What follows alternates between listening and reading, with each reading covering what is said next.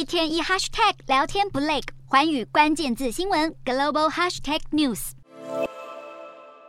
新加坡的海岸线不断的受到海浪的冲刷，还有侵蚀，不断的往内缩。再加上呢，近几年气候变迁的影响，造成了海平面不断的上升，再都威胁到了新加坡的国土面积。因此，新加坡政府呢，现在沿着沿岸呢，建立了这样子的石波，就是希望能够减缓海浪侵蚀的速度。新加坡四面环海，土地面积只有728平方公里，大约是台北市面积的2.6倍大。多数土地处在海拔10公尺，距离海平面大约5层楼的高度，有30%土地甚至不到海拔5公尺。而根据新加坡气象研究中心预测，到了2100年，气候变化可能导致新加坡海平面上升高达1公尺，而且如果同时遇上极端涨潮和风暴潮，海平面甚至可能飙涨4到5公尺，足以淹没1/3的新加坡。因此，早在2019年，新加坡总理李显龙就宣布了因应气候变迁的计划。面对这场气候之战，新加坡不仅要砸超过2兆台币的预算兴建海岸线的防御措施，为国土续命，